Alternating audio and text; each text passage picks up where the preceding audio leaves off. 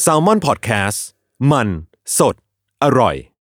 Another day is here, and you're ready for it. What to wear? Check. Breakfast, lunch, and dinner? Check. Planning for what's next and how to save for it? That's where Bank of America can help. For your financial to dos, Bank of America has experts ready to help get you closer to your goals. Get started at one of our local financial centers or 24 7 in our mobile banking app. Find a location near you at bankofamerica.com slash talk to us. What would you like the power to do? Mobile banking requires downloading the app and is only available for select devices. Message and data rates may apply. Bank of America and a member FDIC. When you need mealtime inspiration, it's worth shopping Kroger, where you'll find over 30,000 mouth-watering choices that excite your inner foodie. And no matter what tasty choice you make, you'll enjoy our everyday low prices, plus extra ways to save, like digital coupons worth over $600 each week. You can also save up to $1 off per gallon at the pump with fuel points. More savings and more inspiring flavors make shopping Kroger worth it every time. Kroger, fresh for everyone. Fuel restrictions apply.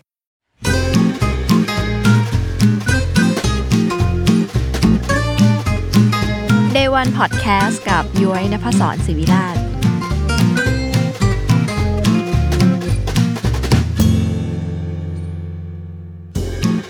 สวัสดีค่ะ กลับมาพบกับ Day One Podcast เพราะ Business ไม่ได้สร้างเสร็จภายในวันเดีนะคะ รายการที่จะพาทุกคนมารู้จักคุยถึง passion จุดเริ่มต้นของแบรนด์ของโปรเจกต์ของคนต่างๆ ค่ะ กับย้อยนภศรศิวิราชหนึ่งในคณะบรรณาธิการสำนักพิมพ์แซลมอนนะคะ แฟนตัวยงที่รักการเล่าเรื่องธุรกิจที่ดีค่ะ วันนี้เป็นวันที่พิเศษมาก เพราะว่าปกติเดี๋ยวจะนำเคสหรือว่าเอาเรื่องธุรกิจของทุกคนมาเล่าให้ฟังนะคะ แต่ว่าวันนี้เป็นวันแรกที่มีแขกรับเชิญมาที่สตูเลยนะคะ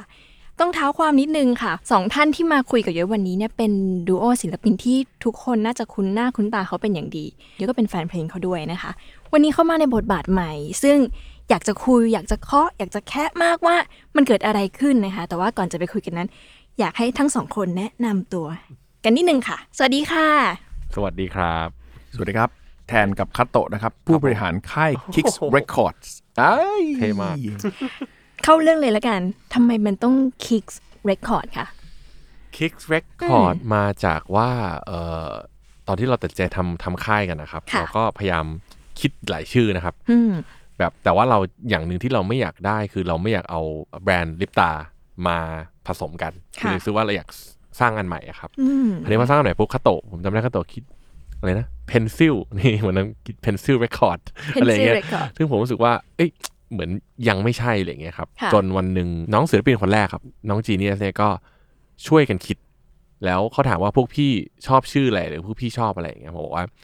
ผมส่วนตัวเนี่ยผมชอบ Bakery Music อืมผมเป็นแบบแฟนมากอะไรอย่างเงี้ยครับค่ะเขาก็เลยบอกว่าพี่ชื่อ Kitchen นี่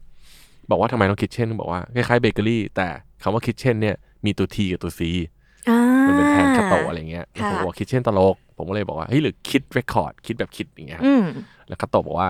คิดเนี่ยมันเหมือนแบบคิดมันเป็นคำสองแบบก็คือคิดคิดความคิดกับคิดคือเด็กอืมค่ะแต่ว่าไม่อยากให้แบรนด์เด็กก็เลย จากคิดเป็นก็เลยกลายเป็นคิก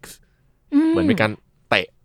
ไปข้างหน้าอะไรอย่างเงี้ยมันดูมีพลังดีอ่าดูมีพลัง แล้วก็คล้ายๆกับมันเหมือนกับ Kickstarter อะไรเงี้ยการค่ะเริ่มมันเริ่มแบบอืมมีพลัง ผมก็เลยรู้สึกว่าเออ ชื่อนี้น่าสนใจ เพราะว่า Kitchen เนี่ยมันจะกลาย Kitchen ไรอะไรอย่างเงี้ยอ่าครับ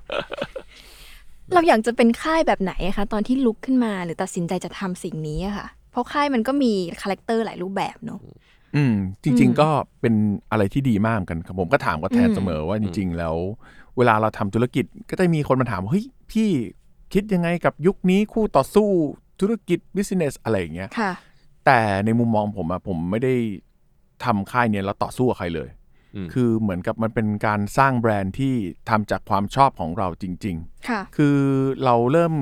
งานจากว่าเราเป็นศิลปินเนี่ยความอูมามิ หรือว่าความสนุกที่สุดของศิลปินเนี่ยหลาย ๆ คนอาจจะมองว่ามันคือการไปทัวร์คอนเสิร์ตมีคนมากรี๊ดอ่ามีคนมาฟังเพลงมาคอมเมนต์เยอะ ๆ อะไรอย่างเงี้ยสำหรับผมกับแทนเนี่ย ผมว่าเรามีความคิดเหมือนกันอย่างหนึ่งว่าไอ้ความอูมามิของเราที่แบบ มีความสุขเนี่ยมันไม่ได้เกิดแค่เฉพาะบนเวทีคอนเสิร์ตค่ะ มันเกิดตอนที่เราอยู่ในห้องอัด เวลาอยู่ในห้องอัดเนี่ยแล้วเราเขียนเพลงกันเนี่ยมันเหมือนเป็นสถานที่ศักดิ์สิทธิ์ของเราสองคน ค่ะ ที่ว่ามันมันเหมือนอยู่ในห้องกันเวลาที่แบบเออเหมือนเรานั่งสมาธิหรือพยายามทำอะไรคิดให้มันตกตะกอนอย่างหนึ่ง แล้วพอเราออกจากตรงนั้นมา มันมีงานที่มันมันล้ำค่าสำหรับเราสองคนอะไรเงี้ยผมรู้สึกว่าอันเนี้ยมันมันน่าสนใจผมชอบบรรยากาศตรงนี้ ก็เลยคิดว่าถ้าอยากจะทำค่ายเนี่ยอยากให้มันเป็นบรรยากาศที่ เกิดจากความสุขเราก่อน มันจะได้ทำได้ยาวๆอะไรเงี้ยมคือหลาย ๆ ครั้งเวลาทำธุรกิจบางทีอาจจะมองว่าเฮ้ยเงินเป็นส่วนสำคัญแหละกำไรเป็นส่วนสำคัญ แต่ว่าถ้าเราทำสิ่งที่เราคิดเรื่องเงินไปเรื่อยๆ พอทำไปสักระยะหนึ่งมันจะเริ่มเหนื่อย มันจะเริ่มเบื่อเองอะแต่ถ้าเกิดเราทำอะไรที่มันมันสนุกดี มันก็น่าจะทำได้ยาวนานหน่อย ถึงแม้ว่ามันจะเหนื่อย ก็เริ่มจากตรงนี้แหละครับ ก็เลยมองว่าธุรกิจที่เรามีความถนัดอยู่แล้ว เรื่องการทำเพลงเรื่องเรื่องคนใน คอนเน็ชันในในธุรกิจนี้ค่ะงบประมาณหรือว่าแบรนด์ที่เราสร้างมาจากการเป็นนักร้องเนี่ยผมว่าคนเขียนเพลงเนี่ยมันน่าจะเอามาต่อยอดจากตรงนี้ผมว่ามองแล้วมันเป็นธุรกิจที่น่าสนใจครับอืมแต่ในยุคนี้ที่ทุกคนถ้าอยากจะเป็นศิลปินเนาะมันมีช่องทางเต็มคไปรับหมดเลยอะค่ะ ง่ายด้วยครับอืมที่จะแจ้งเกิดหรืออะไรเอง มันคล้ายๆ กับยุทธธรรมสำนักพิมพ์อย่างเงี้ยครับนักเขียนเราสามารถเซิร์ฟพับบิชชิ่งเองได้เลยอืมอืมอืมมันจำเป็นแค่ไหนที่มันควรจะต้องมีค่ายเพลงอะคะคำถามนี้เป็นคำถามที่ผม คิดเสมอมา แล้วค่ะผมเองก็พวกเราเองก็เคยเป็นศิลปินที่มีค่ายและอืมไม่มีค่ายค่ะ คือตัวลิปตาเองก็เคยอยู่ค่ายมา 9 ปี แล้วเราก็ออกมาทำกันเองอืมประมาณ 6 ปี จนถึงตอนนี้7ปีละเอ่อคำถามนี้ผมว่าคนที่สามารถ manage ตัวเองได้ และสามารถเอ่อดูแลตัวเองเนี่ยได้เนี่ย ผมว่าดีเลย แต่ค่ายมันมันเหมือนเหมือนเป็นโรงเรียนหรือเหมือนเป็นระบบอะครับ เพราะว่าผมว่าศิลปินบางคนอาจจะชอบทำเพลงอย่างเดียว ไม่อยากทำอย่างอื่น มีหน้าที่ทำทำเพลงอย่างเดียว มีหน้าที่เล่นคอนเสิร์ตอย่างเดียว แล้วใครจะเป็นคนทำอย่างอื่นให้ล่ะ อย่างเงี้ยครับ อันเนี้ยค่ายก็จะเข้ามาแล้ว แต่ผมอะมองส่วนส่วนส่วนตัวผมผมรู้สึกว่า ผมชอบ feeling ของการได้ bounce ไอเดียกัน ผมชอบ feeling ของการคุยกับคัตโตะผมชอบ feeling ของการซูม ผมชอบ feeling ของการมีนักเขียนเพลง มาเขียนเพลงกันได้เยอะ แล้วก็ bounce ไอเดียกัน คือผมแบบ เหมือนเคยสมมุติว่าเราชอบ Bakery Music มาอย่างเงี้ยเราก็ค่ะรู้ว่าค่ายเนี่ยแบบรวมแบบเกจินักแต่งเพลงอะไรอย่างเงี้ยครับแล้วเราก็รู้สึกว่าเฮ้ยเราอยากมีอะไรอย่างนั้นของเราด้วยอะผมก็รู้สึกว่าการที่มีค่ายเนี่ยข้อดีคือมีคนบ้า c e ไอเดีย มีคนช่วยๆกัน เพราะเราเองก็อย่างที่บอกมีมีมีมีประสบการณ์มา15 16ปีเนี่ย ผมก็รู้สึกว่าถ้าเราอยู่ดีไปเบนเข็มไปทำอาชีพแบบอยู่ดีไปทำพับแบบทำพอดแคสต์หรือทำ หนังสือสิ่งพิมพ์อะไรเงี้ยมันก็ไม่ใช่ตัวเราอืมก็คือว่าจริงๆแล้วการทำค่ายเพลงเนี่ยถูกต้องที่สุดแล้ว แล้วก็เราเองก็มีความรู้น่าจะพอที่จะสามารถถ่ายทอดไปให้น้องๆ ที่เราอืมเลือกมาเป็นศิลปินได้อะไรอืมเงี้ยครับอืมอืมช่วยลดเวลาให้กับเขานั่นแหละใช่เนาะอืมแล้วก็ผมว่าไกด์ได้อืมเยอะประมาณนี้ครับ อืมมันเคยมีคำพูดนี้ค่ะว่าแบบสมมุติถ้าเรากินชอบกินนม มันก็ไม่จำเป็นว่าเราต้องไปเป็นคนรีดนม หรือเออชอบกินกาแฟก็ไม่จำเป็นต้องอือฮึเปิดร้านกาแฟครัค่ะบแล้วเราศิลปินที่มีความสุขกับการทำเพลง เจอคนแล้วก็เติบโตสวยงามมีชื่อเสียงไอการที่ลุกขึ้นมาทำค่ายเพลงนี้มันสำคัญกับเราทั้งสองคนแค่ไหนอะคะถึงต้องลุกขึ้นมาทำสิ่งนี้อืมผมว่าคุยกับแทนอยู่ว่าจริง ๆ แล้วมันเหมือนกับว่าตอนเราเป็นศิลปินเนี่ย ไปทัวร์มันก็ happy ทำอัลบั้มก็ happy ค่ะทุกอย่างมันก็ดีอยู่แล้วจะหาเรื่องใส่ตัวทำไมอืมแต่มันก็เหมือนกับผมว่าความท้าทายมันคงไม่ได้เยอะเท่าสมัยตอนเราวัยรุ่นแล้วอะเหมือนถ้าพูดถึงตอนเราอยู่มัธยมเราคงมีความฝันอีกอย่างหนึ่งที่แบบว่าตอนโตคงอาจจะไม่เชื่อเลยว่าเอ๊ะทำไมมันห่างไกลกันเหลือเกินนะครับผมว่า เวลาผมดูคนอายุเยอะๆเขาตัดต้นไม้อะผมก็จะแบบเฮ้ยเขามีความสุขได้ไงวะแต่ผมเออเชื่อว่าตอนที่ผมอายุหกสิบอะเออผมอาจจะชอบปลูกต้นไม้ก็ได้คิกเลคคอร์ดก็เหมือนกัน คือมันผ่านสเตจของคนที่ทำดนตรีแล้วมันอยู่ในจุดที่แบบท้าทายใหม่ achievement ใหม่มันคือเฮ้ยถ้าเกิดเรามีศิลปินสักแบบ 3 4 คน แล้วเราสามารถพัฒนาให้เขาแบบดี เรามีเพลงอยู่สักร้อยเพลงที่เราแบบเฮ้ยอยากให้คนอื่นเอาไปร้องเอาไปร้องเอาไปทำดู เรามีความรู้แบบเนี้ยถ้าเกิด ทำแล้วสำเร็จได้มันถือเป็นโกใหม่ของชีวิตเหมือนกันนะ ที่มันท้าทายแล้วมันสนุก ผมว่าก็เป็นแบบนี้แหละครับ คืออมเป็นเป้าหมายใหม่ๆของชีวิตเหมือนคนแบบ ก็ต้องมหาลัยทำงานทำงานเสร็จก็มีครอบครัวมีลูกมันก็คือเป็น stage ใหม่ๆของชีวิต ก็เลยลองทำกันดู เวลามันจะขึ้น stage ใหม่ มันจะมี mission ในใจเสมอ ไม่ว่าจะเรื่องอะไรเนาะทั้งสองคนตั้ง mission กับสิ่งนี้ไว้ยังไงบ้างคะ missionหรอครับ ผม ผมไม่อยากมองเกิน 5 ปีครับ ส่วนตัวผมอืมผมรู้สึกว่าเอ่อการมองประมาณ 3 ปีถึง 5 ปีเนี่ยกำลังกำลังดี และกำลัง achievable แล้วก็รู้สึกว่าเหมือนเราทำลิปตาแรกๆเนี่ยเราก็ไม่ได้มองว่าไอ้ไอลิปไอวงลิปตาเนี่ยจะอยู่กันมาถึง 16 ปีอะเราไม่ได้เคยมองเลย แล้วมันอาจจะเป็นเรื่องดีที่เราไม่เคยมองเพราะรู้สึกว่าอะโกแรกทำอัลบั้มกับอัลบั้มเอ่อกับค่าย Love East ให้ให้ได้เฮ้ยมีเพลงฮิตเว้ยเฮ้ยมีหนึ่งเพลงเว้ยอะทำอัลบั้มต่อไปมันเหมือนแบบ โกมันเล็กๆอะครับ แต่ว่าคราวเนี้ยพอมาเป็นเรื่องค่ายเพลงเรื่องเรื่อง management เนี่ย คือตอนนี้เราต้อง manage artist แล้ว มันก็จะมีความต้องมอง3าถึงหปี เพราะว่าตอนเนี้ยเราไม่ได้ดูแลตัวเองแล้ว เรามีอีกสองสามสี่ชีวิตเนี่ยที่เราต้องดูแลอืมซึ่งผมว่าการทำค่ายเพลง ผมขอเสริมเมื่อกี้อีกเรื่องหนึ่งอย่างเออผมว่าการคนที่จะมาทำค่ายเพลงเนี่ยคืออาร์ติสทุกคนผมว่ามีความฝันเหมือนกัน ทุกคนอยากมีค่ายเพลงอืมแต่ผม อาจจะด้วยความที่ตัวผมเองเนี่ยไม่ชอบชอบความ manage ชอบ management ผมชอบเอ่อชอบคุยกับเจ้าของค่ายด้วยกัน ชอบชอบคุยกับเจ้าของค่ายอื่น ๆ ชอบคุยเรื่อง strategy ชอบคุยเรื่องแบบขี้เมาอะครับ แต่เป็นขี้เมาเรื่องเรื่องวงการเพลงครับเรื่อง business ใช่เรื่องเรื่อง business เพราะฉะนั้นผมเลยรู้สึกว่า อันเนี้ยมันอาจจะเป็นข้อดีข้อหนึ่งที่เรารู้สึกว่าการที่ทำการที่เราอยู่ดีเราเราเราเราเป็นอาร์ติสอยู่แล้ว เราก็มีความสุขดีแล้ว แต่ทำไมเราต้องมาเพิ่มหมวกตรงเนี้ยเพราะผมรู้สึกว่า เออ มันยังเป็นอะไรที่เราแบบสนใจแล้วเรารู้สึกว่าเราน่าจะทำได้ดีอะไรอย่างเงี้ยครับอืมอืมอันนี้ดีมากเพราะว่าจะถามพอดีเลยว่ามันไม่ใช่ทุกคนที่ครับฝันสิ่งนี้แล้วมาเปิด แล้วก็ทำได้เลยครับถูกไหมใช่ครับ แล้วไอ้ความสนใจในธุรกิจที่ว่าหรือวงการอืมณตอนนี้มันถือว่าสดใสที่จะเราจะเริ่มทำไหมอะมันเหมือนกับว่าถ้าหลาย ๆ คนมองอย่างเยอะว่านอกวงเนาะเยอะก็จะมองว่าครับเอ๊ะ ธุรกิจความบันเทิงหรือดนตรี ตอนนี้มันขาลงหรือเปล่าครับทั้งสองคนมองว่ายังไงคะ หรือจริง ๆ มันมีโอกาสอะไรที่สองคนเห็น ใช่ครับ ผมว่ามันคือขาลงเลยอืมคำตอบผมว่ามันคือขาลงจนค่ะแบบไม่รู้จะลงยังไงแล้วอะแต่อืมว่าในขณะเดียวกันมันก็เป็นจังหวะที่ดีที่เรามีเวลามากขึ้นค่ะคือถ้าเป็นก่อนหน้าเนี้ยโควิด มันก็ค่อนข้างต้องบอกว่างานมันเยอะจนไม่มีเวลาสมองที่จะทำอะไรอืม เพราะว่ามันต้องไปทัวร์ทัวร์เสร็จกลับมาทำนู่นทำนี่ แต่พอโควิด เนี่ยมันก็ทำให้แบบกลับมา เพราะจริงๆผมชวนแทนตั้งประมาณ 3 ปีถึง 5 ปีแล้วแหละแย่ไปนะห้าปีแล้ว แล้วก็ 3 ปีเนี่ยจะชวนมานานแล้วค่ะเพราะว่าผมรู้สึกว่ามันถึงเวลาแล้วที่แบบเราทำ management ได้เราเข้าใจคนอื่นกับการทำงาน third party แล้วเราแบบ เราใจเย็นมากพอแล้วที่จะรับรับขีดตรงเนี้ยได้ก็เลยชวนกันมา แต่พอดีพอโควิดปุ๊บเนี่ย ไม่ได้ไปทัวร์ ผมว่าตรงเนี้ยทำให้แทนเขาตกตะกอนด้วยว่าเออโอเค เราลองมาขึ้น mission ใหม่ดูดีกว่า เพราะหลังจากนี้ไปผมว่าเราจะได้เห็นปรากฏการณ์หนึ่งของศิลปินในไทยนะมันคือการผลัดใบแบบเร็วมากโควิดจะเร่งให้แบบว่าผมว่า generation ของ artist อย่างผมรุ่นอันเนี้ย มันจะดูเชยไปเร็วมากอืมแล้วยังไงคะเจเนอเรชันใหม่ๆอะมันจะมามารวดเร็วเลยแหละเพราะว่า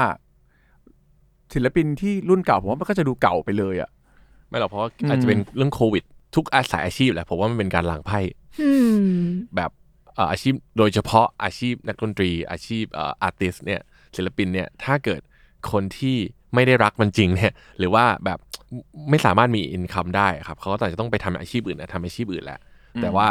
พวกที่ยังยังอยู่เนี่ยก็ยังรู้สึกว่ายังต้องสู้กันอยู่เนี่ยผมว่าอันเนี้ยก็จะเป็นการแบบเออมันคือแบบแบบมันหายกันไปเยอะครับ เพราะว่าอืมวงยุคเราเราๆเนี่ย สมมุติว่า พูดถึงสิบห้าสิบหกปีขึ้นไปเนี่ย ก็ไม่ได้มีเยอะแล้วหายไปเยอะอะไรอย่างเงี้ยหายไปเยอะเหมือนกันครับ ตอนเนี้ยผมว่าหายไปหลายวงมากๆ หายไปเยอะเลย เพื่อนๆเนี่ย หลายๆคนเลย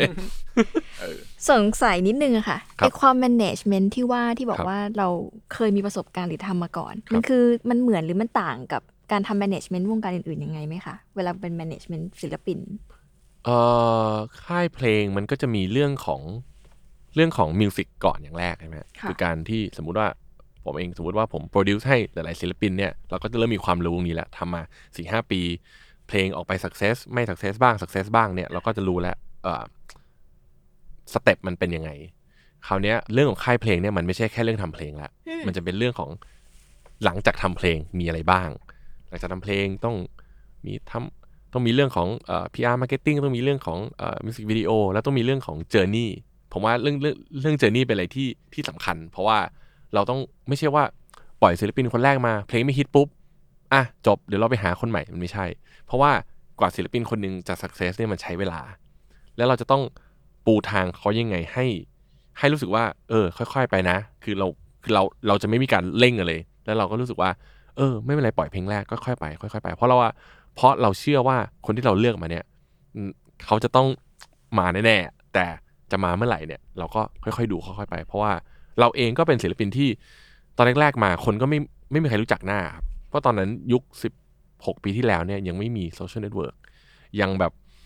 วันนั้นผมกับคัตโตะก็พูดกันเลยว่าไปแบบไปไปทัวร์กับเอ่อโตกับพี่เบนชลาทิศอย่างเงี้ย ก็ไม่มีใครรู้จักผมสองคน พวกนี้คือใครนึกว่าทีมงานนึกว่านึกว่าผู้จัดการโตหรือเปล่าอะไรอย่างเงี้ยครับเพราะว่าก็ไม่มีใครรู้จักก็ไม่เป็นไรก็ใช้เวลา ตอนนั้นเพลงฝืนออกมา ดังมากเลยขึ้นอันดับหนึ่งทุกชาร์ตเลย แต่ก็ไม่มีใครรู้จักหน้า เพราะว่าไม่ได้มีแพลตฟอร์มอะไรที่เขาจะบอก อ๋อ นี่คือเจ้าของเพลงนี้หรออะไรอย่างเงี้ยก็ต้องใช้เวลากว่ามันจะมากว่าคนจะเริ่มรู้จักอะไรอย่างเงี้ยครับอืมมันเหมือนกับการเติบโตของเราเองมันก็เป็นบทเรียนที่ทำให้เราใช่หาวิธีครับในการดูแล หรือว่า grooming ศิลปินอืมของเราด้วยใช่ไหมะครับอยากรู้ว่าสองคนแบ่งหน้าที่ในธุรกิจนี้กันยังไงคะเออแบ่งหน้าที่เนี่ยผมก็จะ คุยกับแทน จริง ๆ มันมันเป็นหน้าที่ที่ทำตั้งแต่ลิปตายอยู่แล้ว มันก็เลยง่าย เพราะว่ามันมันเป็นเหมือนงานที่ทำกันด้วยมานานแล้ว ก็คือว่าอย่างผมก็จะเปรียบว่าแทนนี่เขาเป็นโครงสร้างเป็นแบบว่างานประจำเนี่ยเขาก็จะเป็นตึก ผมก็จะเป็นดีไซเนอร์ในตึกมันจะเป็นแบบนั้น อย่างเช่นว่าผมเล่าให้ฟังง่าย ๆ ว่าเอิ่มตอนเราทำลิปตาเนี่ยนะครับ ผมก็จะทำเรื่อง YouTube ทำโซเชียลเน็ตเวิร์ก นะแบบดูพวก Art Direction ค่ะดูเรื่องอะไรเงี้ย ส่วนแทนเนี่ยเขาจะดูเรื่องบัญชี ดูเรื่องการนัดซ้อม คนตารางงาน อะไรอย่างเงี้ย แล้วก็เวลามีอาร์ติสที่เราต้องฟีดด้วยเขาจะเป็นคนติดต่ออะไรอย่างเงี้ยแล้วก็มาดูพวกแบบเรื่องถ่ายทำวิดีโอใครมากำกับ คือมันจะเป็นเรื่องแบบที่เหมือนเราแบ่งงานกันชัดเจนอยู่แล้ว โดยความถนัดโดยที่ไม่รู้ตัวจริงๆมันมันมันไม่ได้ตั้งใจแบ่งอันนี้แล้วแต่ว่า พอทำไปเรื่อยๆแล้วมองว่าเออคนนี้ทำได้ดีกว่าอะคนนี้ทำ เหมือนเขาก็จะรู้ว่าเรื่องนี้เขาทำได้ดีกว่าแต่เรื่องนี้ผมก็มองว่าเขาทำได้ดีกว่าให้เขาทำมันก็จะค่อยๆแบ่งกันแบบลงตัวเลย ประมาณนี้ฮะคนทั่วไปเขาเวลาทำงานด้วยกันศิลปินเขาทำงานกันแบบนี้ปะคะอันนี้ผมไม่รู้เลยฮะ แต่ว่าคือของลิปตาเนี่ยมันแบบ มันอาจจะโชคดีว่ามันทำงานกันมาแล้วสิบหกปีอะครับ เพราะฉะนั้นเวลามันมามาทำค่าย มันไม่ต้องสร้างโรลกันใหม่ หรือมาเรียนรู้กันใหม่ว่า เอ้ยทำอะไรเก่งทำอะไรไม่เก่ง เพราะเรารู้อยู่แล้วอืม เพราะฉะนั้นเนี่ยผมบางอย่างผมก็จะ แต่ว่าทุกอย่างเนี่ยส่วนมากประมาณหกสิบเจ็ดสิบเปอร์เซ็นเนี่ยจะต้องอกรีกันค่ะหมายความว่าแบบเอ้ยบางมีบางตัดสินอะไรเนี่ย ก็จะโทรถามมาแล้ว yes or no อะไรอย่างเงี้ยครับ แต่ว่าบางอย่างผมก็จะรู้แล้วว่า อันนี้ไม่ต้องถามหรอก เพราะว่ารู้ว่าจะตอบว่าอะไร หรืออะแบบตอบไปแทนได้เลยอะไรอย่างเงี้ยครับเพราะฉะนั้นผมว่าหลายๆอย่าง ก็จะรู้หน้าที่กันอยู่แล้วแต่คราวเนี้ยอย่างที่บอกว่าถ้าเกิดสมมติบางครั้ง ถ้างานผมเยอะหน่อยอะไรเงี้ยก็จะอะคาโตก็จะเฮ้ยมึงเอาเอาคนมาช่วยนู่นนี่นู่นนี่อืมเพราะว่าการคุยกันเยอะเป็นสิ่งที่สำคัญกับอืมทั้งเพื่อนและกับทั้งเพื่อนร่วมงาน และคราวนี้มาเป็นบริหารค่ายอีก ก็คุยกันเยอะขึ้น คือปกติก็คุยกันเยอะอยู่แล้วคราวนี้คุยกันเยอะขึ้นอีกเพราะว่าอืมมันมีเรื่องทุกวันที่มันจะต้องแบบ ตัดสินใจอะไรอย่างเงี้ยครับ อาจจะโชคดีที่เราแบบเขาเรียกว่ามันสองคนด้วยมันยังไม่เยอะ อืม ผมคิดถึงวงที่มีประมาณห้าหกคนนะ แล้วแบบแบ่งงานกัน เอ้ย โอ้โห มันจะเป็นงานกลุ่มที่แบบว่า ผมว่า โอเคมันจะยากหน่อยหนึ่งเพราะว่านึกออกไหมไอคนนี้ทำคือไอ้นี่ทำมันก็จะแบ่งงานกลุ่มไอ้นั่กันนไม่แล้วก็จะทำ มันจะมองว่าเออบางคนทำน้อยเกินไปบางคนทำมากเกินไปด้วยแหละ ผมว่าแต่พอดีจังหวะมันก็ลงตัวประมาณนี้พอดีครับ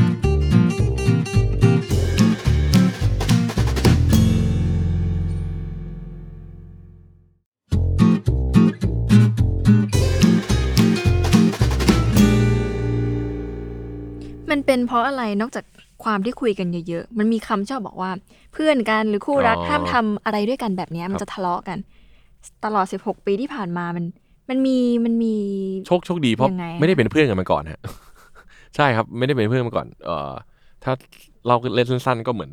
ได้มาทำเพลงกันหลังจากเจอกันครั้งสองครั้งอะไรอย่างเงี้ยครับแต่ไม่ได้มีใครจับให้มาเจอให้ให้มาคู่กันนะฮะเหมือนจับคู่กันเอง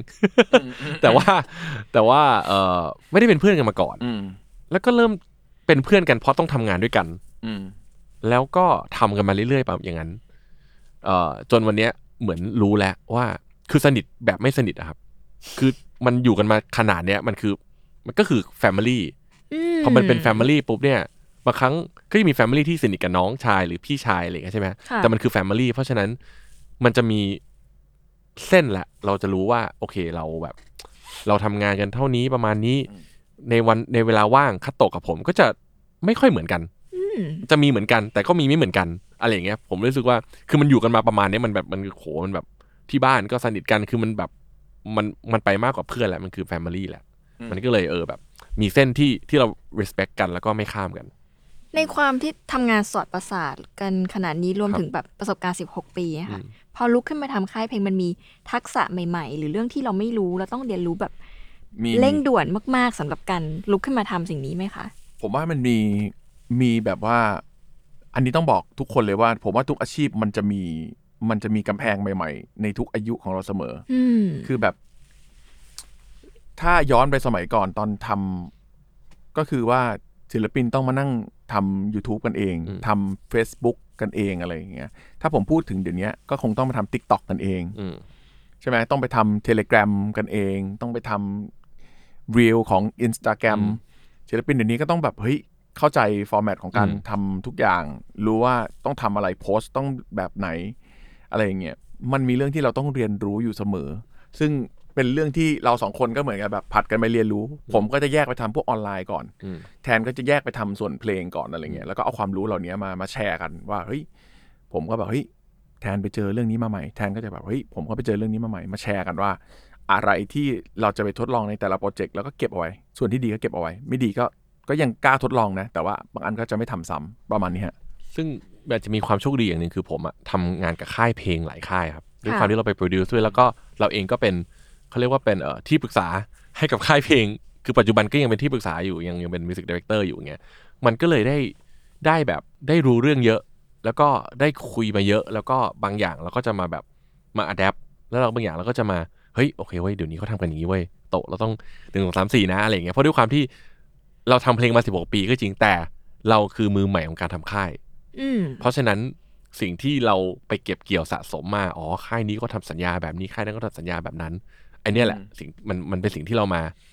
copy and development ของเราเองอะไรอย่างเงี้ยครับไอ้ในความ copy and development ครับนะคะ มันสรุปเป็นข้อๆได้ไหมคะว่า ช่วงแรกๆสองถึงสามข้อแรกที่ลุกขึ้นมาทำในวันแรกที่ตัดสินใจอือะค่ะมสิ่งนี้มันคืออะไรบ้าง ที่คนอื่นเขาไม่ทำกันแต่เราทำเออผมอธิบายอย่างหนึ่งว่ามันจะมีเรื่องของการอืมมีบ้างที่เราจะมองคู่แข่ง และเรากลับมามองตัวเองอะไรเงี้ยทุกครั้งที่คือในตลาดมันจะมีการเปรียบเสมอ แต่ว่าสิ่งที่ผมก็จะคุยกับแทนเสมอกันว่าคือ เมื่อไหร่ที่เรา ต้องไปแข่งกับใครจำเอาไว้ว่าเราก็ทำอะไรที่มันไม่เหมือนกันละกันจะไม่ต้องแข่งกันคือเราสองคนไม่ชอบแข่งขันอืมคือเราสองคนเป็นคนแบบไม่ชอบแข่งขันแต่ไหนแต่ไร แต่ถ้าเกิดจะทำก็คิดว่าอะไรที่เขาทำก็ไม่ต้องทำเหมือนเขาอะอืมทำแบบของเราแล้วกัน แล้วก็เราพยายามดูให้แต่ละโปรเจกต์มันมีความเป็นเราอยู่ สมมุติว่ามีค่ายที่เคร่งขรึม มีค่ายที่จริงจังอืมแล้วก็ขอเป็นค่ายที่มันเบาๆลงอะไรเงี้ย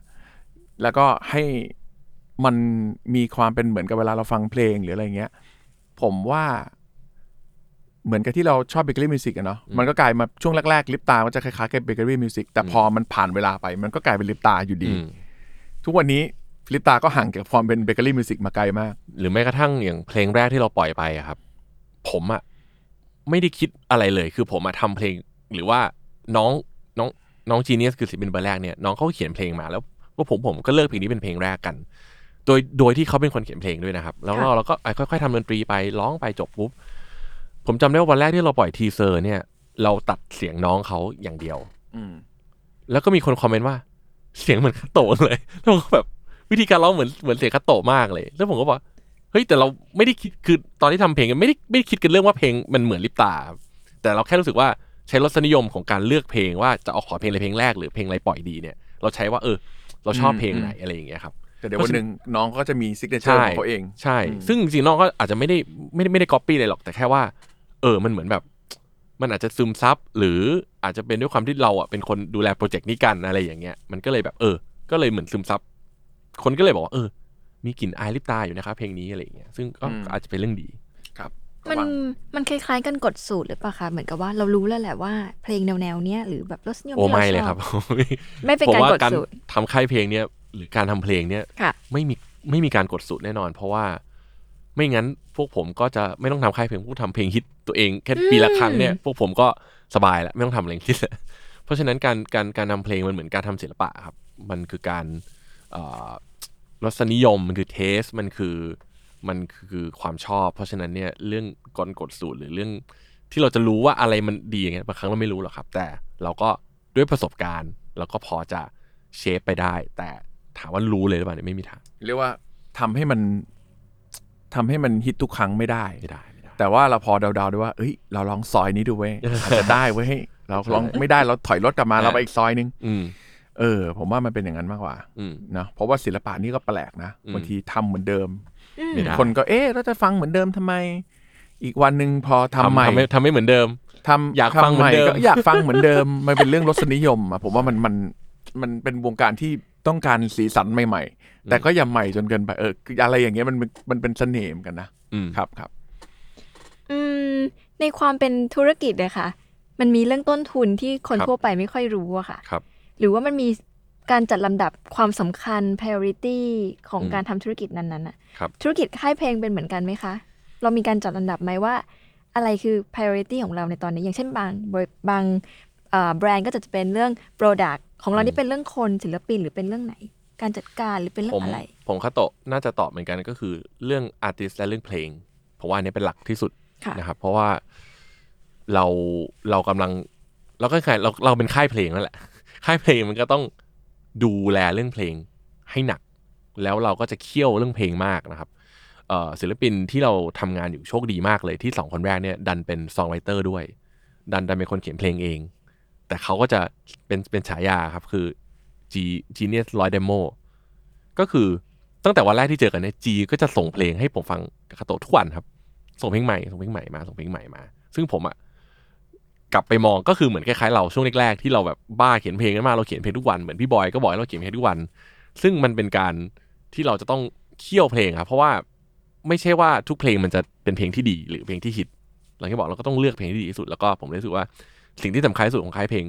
ที่ผมกับคาโตะกำลังทำอยู่คือพยายามเลือกเพลงและและเคี่ยวกับมันให้มากที่สุด อืม ต้นทุนผมว่าที่สูงที่สุด ถ้ามองในมุมของคำถามแบบที่ถามมาเนี่ย ต้นทุนคือเวลาค่ะ เพราะว่า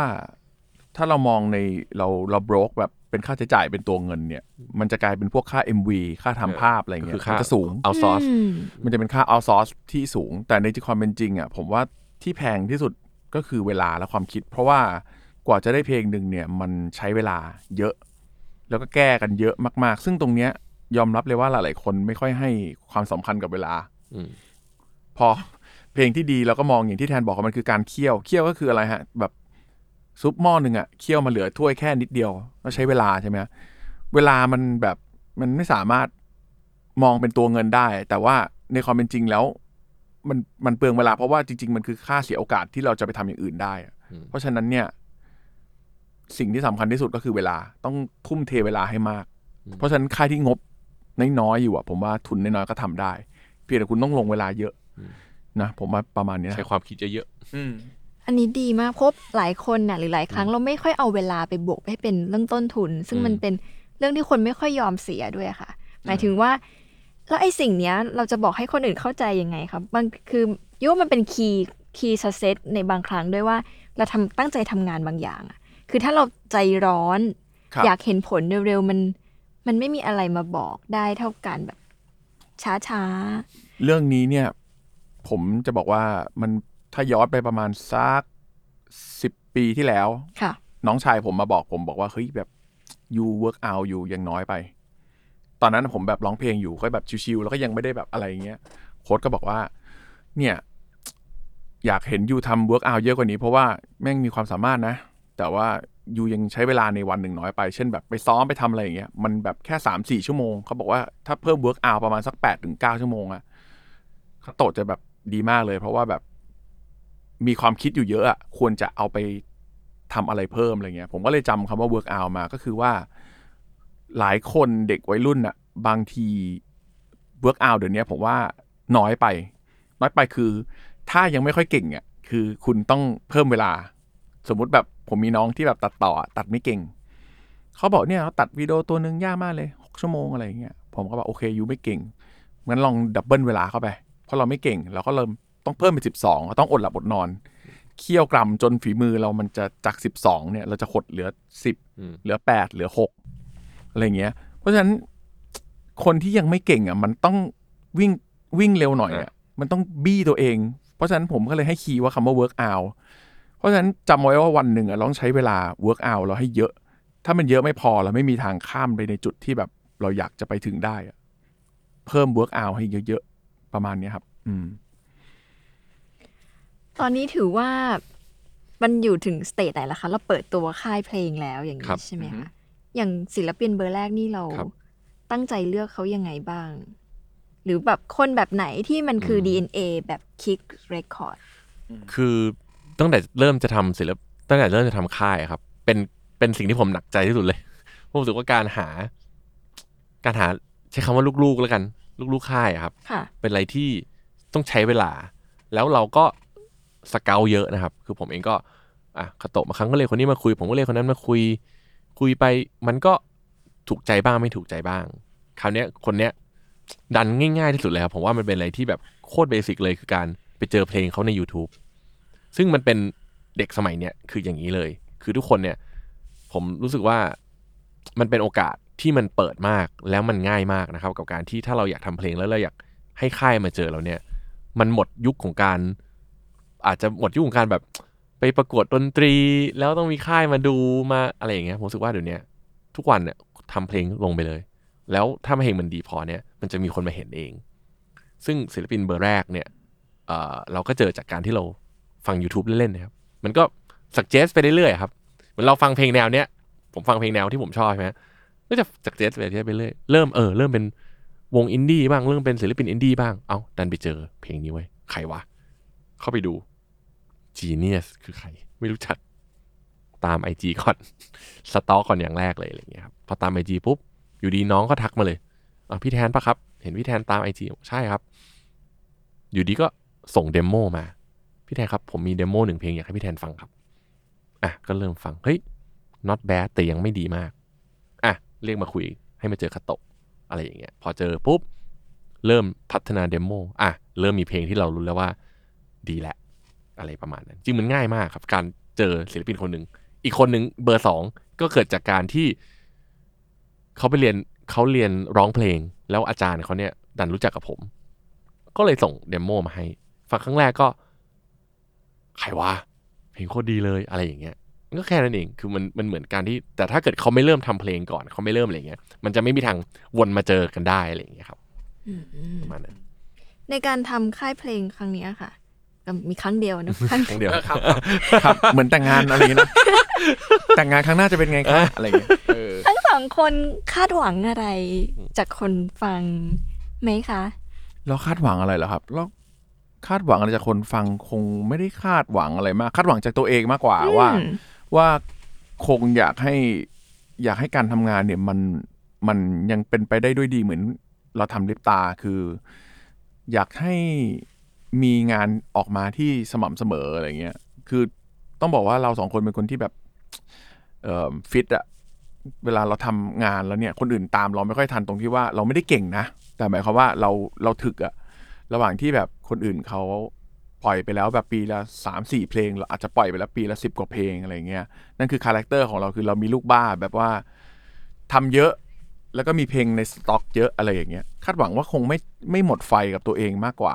อยากให้แบบเป็นประมาณแบบนี้ไปเรื่อยๆ เพราะคนฟังเนี่ยเลยเราชอบความตรงไปตรงมาของเขาอยู่แล้ว ถ้าเขาชอบเพลงเราก็ดีไม่ชอบก็ไม่เป็นไร เพราะมันจะได้เป็นการเรียนรู้ว่าโอเค อันนี้มันยังไม่ดีนะ แล้วอะไรที่เราพลาดไปเราควรจะไปศึกษาต่อ ขอให้เขาตรงไปตรงมากับเราอย่างเงี้ยโอเคละพี่แทนล่ะคะคาดหวังอะไรล่ะครับ ก็จริงๆคาโตะพูดอันนึงก็ถูกคือ คาดหวังว่าตัวเองอย่าอย่าหมด passion เพราะว่าผมว่าการที่เรากลับมาเรื่อง work out ในการที่เราอยู่กับมันวันละหกถึงแปดชั่วโมงเนี่ย ถ้าเราไม่อินนะครับมันยากมากนะครับ เหนื่อย เหนื่อย เพราะฉะนั้นเนี่ยผมว่าเด็กๆสมัยเนี้ยไม่ว่าคุณจะทำอะไร ไม่ว่าจะเป็นอาชีพอะไรก็ตามแต่เนี่ย ขอให้มี passion แล้วขอให้เก่งจริงอะทำอะไรได้หมดเลย ผมอะรู้สึกว่าถ้าวันหนึ่งผมผมมีลูกหรือผมอะไรอย่างเงี้ยถ้าเกิดเขาชอบอะไรอะแม้ว่าแม้มันจะเป็นเรื่องอะไรที่มันแบบ อาจจะดูแบบโคตรไม่มีอะไรเลยอะแต่ถ้าเกิดเก่งจริง ๆอะคือผมรู้สึกว่ามันมันสามารถเป็นอาชีพได้เลย เพราะว่าเราก็มองกลับไปตัวเอง เมื่อตอนอายุสิบสี่สิบห้าที่เริ่มเขียนเพลงแบบงูปลาปลาเนี่ย ถ้าคุณแม่มาบังคับให้ผมเหมือนไปเรียนอย่างอื่นน่ะผมก็อาจจะ ก็อาจจะไม่ได้มานั่งตรงนี้แล้วครับ แต่ว่าเออ คุณแม่ก็ ก็อาจจะเป็นคนคือผมอาจจะโชคดีที่ที่มีคุณแม่ที่ที่ตามใจให้เรียนทำเพลงตั้งแต่เด็กอะไรอย่างเงี้ยครับอืมก็อันนั้นถือว่าโชคดีแม่ support ใช่อะเป็นเป็นคือแม่คุณแม่ support มากเลยคุณคุณแม่อาจจะรู้ว่าเออมึงทำอย่างอื่นไม่รอดแล้วทำนี้เหอะอะไรอย่างเงี้ยครับผมรู้สึกว่าอืมเออความคาดหวังคือตัวเองอย่าอย่าหมดไฟอย่าหมด passion ยังถ้าเจอปัญหาก็ให้รู้สึกสนุกกับการแก้แก้แก้ปัญหาอืมอะไรประมาณนั้นอื มมีเรื่องหนึ่งที่ลืมถามไป เยอะอยากรู้เป็นเป็นการส่วนตัวค่ะ เวลาทำเรื่องธุรกิจมันต้องมีรายได้เข้ามาเนอะครับในยุคนี้ที่มันดูมันจะมีการจ้างงานน้อยลงครับการออกโชว์ออกทัวร์ออกอืมคอนเสิร์ตน้อยลง ค่ายเพลงนี้มันได้รีเทิร์นกลับมาจากไหนเหรอคะอืมจริงๆเอาเท่าแล้วที่เล่าได้ก็ได้ได้ค่ะจริง ๆ แล้วต้องบอกว่ามันเป็นยุคที่แย่มากๆเลยด้วยแหละครับอืมที่จริง ๆ แล้วผมว่าถ้าไม่ควรทำธุรกิจค่ายเพลงเลย แต่ว่า เราก็เห็นโอกาสบางอย่างเหมือนกันคือผมไม่ได้มองในปีเนี้ยผมบอกแทนว่าเอิ่มอย่าไปมองปีนี้มองสักสิบปีข้างหน้าค่ะที่ผมมองว่าเอิ่มเรื่องของกฎหมายลิขสิทธิ์มันน่าจะดีขึ้นเรื่อยค่ะๆตรงนั้นเนี่ยเหมือนเหมือนเราทำเพื่อประมาณ5้าถึงสิปีข้างหน้าอืมก็บอกแทนว่าเออทำทุกวันนี้อาจจะขาดทุนบ้างทำอะไรบ้าง แต่อย่างน้อยเนี่ยเอมขออย่างหนึ่งคือมีสเปซการทำงานที่มันดี คือถ้าจากนี้ไปเนี่ย อาจจะต้องคิดเรื่องเงินน้อยหน่อย เนื่องจากว่ามันมันไม่ได้อยู่ในจุดที่ดีอะแต่ตอนเนี้ยต้องยอมรับว่าลิปตามันถึงในจุดที่ก็ยังไม่ได้ลำบากเรื่องสตังค์มากขนาดนั้นเราทัวร์กันมานาน แล้วก็ไม่ได้อืมไม่ได้แบบทำอะไรกันเยอะ เพราะฉะนั้นก็มีเงินออมก้อนหนึ่งที่แบบอยากจะลองทำในสิ่งที่ชอบค่ะแล้วก็ถามว่าไอ้กำไรของเราสองคนเนี่ยอันแรกที่ผมอยากได้เลยคือ ความสุขในการที่ได้เขียนเพลง คือไม่ได้หมายถึงว่าเงินไม่สำคัญนะ อย่าขาดทุนเยอะก็พออม ให้มันแบบพออยู่ไหวอะแล้วก็มีสเปซของการทำงานที่ดี ซึ่งผมเชื่อว่าเมื่อความสุขมันมาแล้ว ไอไอบรรยากาศการทำงานที่ดีมาในห้าปีข้างหน้าสิบปีหน้านาน่าสนใจ ครับจริง ๆแล้วประมาณ 10 ปีให้หลังเนี่ยแหละครับ เรื่องลิขสิทธิ์เพลง เรื่องการเก็บลิขสิทธิ์มันเป็นเรื่องที่ค่อนข้างใหม่สำหรับเอ่อวงการเพลงไทย แต่มันเริ่มดีขึ้นเรื่อยๆ ทุก ๆ ปีนะครับ เพราะว่าถามว่า แล้วค่ายเพลงถ้าไม่เล่นคอนเสิร์ตไม่ได้แล้วจะตังค์มาจากไหน จริงๆมันมีหลายประตูมากนะครับ ทั้งเรื่องสตรีมมิ่งทั้งเรื่อง YouTube ทั้งเรื่องจัดเก็บลิขสิทธิ์ต่างๆ คือทุกครั้งที่ทุกคนก็คงพอจะรู้ว่า ทุกครั้งที่เราฟังเพลงใน YouTube อะเพลงมันก็จะเป็นรายได้ ถึงแม้ไม่เยอะ แต่มันก็เป็นรายได้ เพราะฉะนั้นจริงๆแล้วผมว่าการ support ศิลปินสมัยนี้ถ้าเราอยากจะโชว์พลัง support เนี่ยมัน ไม่ได้ยากเลย มันไม่ได้เสียตังค์สักบาทเลย คือบางครั้งแค่เขาปล่อยเพลงใหม่เราแค่แชร์ ให้เพื่อนเราฟัง เราแค่เปิดเออฟังอะไรอย่างเงี้ยคือแค่นั้นอะมันเป็นการเลยที่ support ที่มันง่ายแล้วและดีมากฉะนั้นผมจะบอกเสมอทุกคนว่าช่วยแชร์ด้วยนะครับ แต่ก็ยังย้ำว่าถ้าเห็นตัวเลขก็จะตกใจ เพราะมันใช่ก็ยัครังบไม่ได้ดีใช่ครับจริงๆแต่ก็คาดหวังเอาไว้ว่าประมาณสักห้าถึงสิบปีข้างหน้า ผมคิดว่ามันน่าจะดีกว่านี้เลยใช่แล้วก็แล้วก็เหมือนวอร์มไปก่อนอะไรเงี้ยครับ สู้ๆค่ะ ครับผม แล้วนี่ก็คือ day one ของ Kicks Record นะคะ ในการที่ลุกขึ้นมาทำค่ายเพลงในช่วงเวลานี้ที่เขาทั้งสองคนนั้น เริ่มจากการทำในสิ่งที่ไม่เหมือนใคร แล้วไม่จะเป็นต้องไปแข่งขัน แล้วก็เพียงแค่ลุกขึ้นมาทำสิ่งใหม่นะคะสองคือเรื่องที่การแบ่งงานกันทำตามความถนัด คนหนึงถนัดสิ่งนี้คนหนึงถนัดสิ่งนั้นเพื่อให้การทำงานมันสอดประสาน มีปัญหาน้อยที่สุดก็มีการต้องมีการสื่อสารกันเนาะ เรื่องที่ 3 คือเรื่องต้นทุนเวลาหลาย ๆ ธุรกิจนะคะไม่ค่อยให้ความสำคัญกับเวลา หรือว่าบวกสิ่งนี้เป็นต้นทุนมากนักนะคะ เรามักจะอยากได้ผลตอบรับหรือผลตอบแทนเร็ว ๆ นะคะ บางเรื่องมันต้องใช้เวลาในการเคี่ยวกรำในการเข้าใจในสิ่งที่เรากำลังสร้างว่าอายุของมันหรือว่าผลปลายทางที่เราต้องการที่จริงแล้วมันเป็นอะไรนะและนี่ก็คือ Day One Podcast ตอนพิเศษของเรานะคะ พบกันใหม่ในวันพุธหน้ากับ Day One Podcast เพราะ Business ไม่ได้สร้างเสร็จภายในวันเดียวค่ะ ก่อนจะปิดรายการขอสักเพลงได้ไหมคะเดวันเดวันขอบคุณมากค่ะ เข้าไหมผมว่าเข้าเข้านะ มาเข้ามา เข้ามาเออขอบคุณมากค่ะ ครับมากขอบคุณมากครับ ค่ะ สวัสดีค่ะ สวัสดีครับ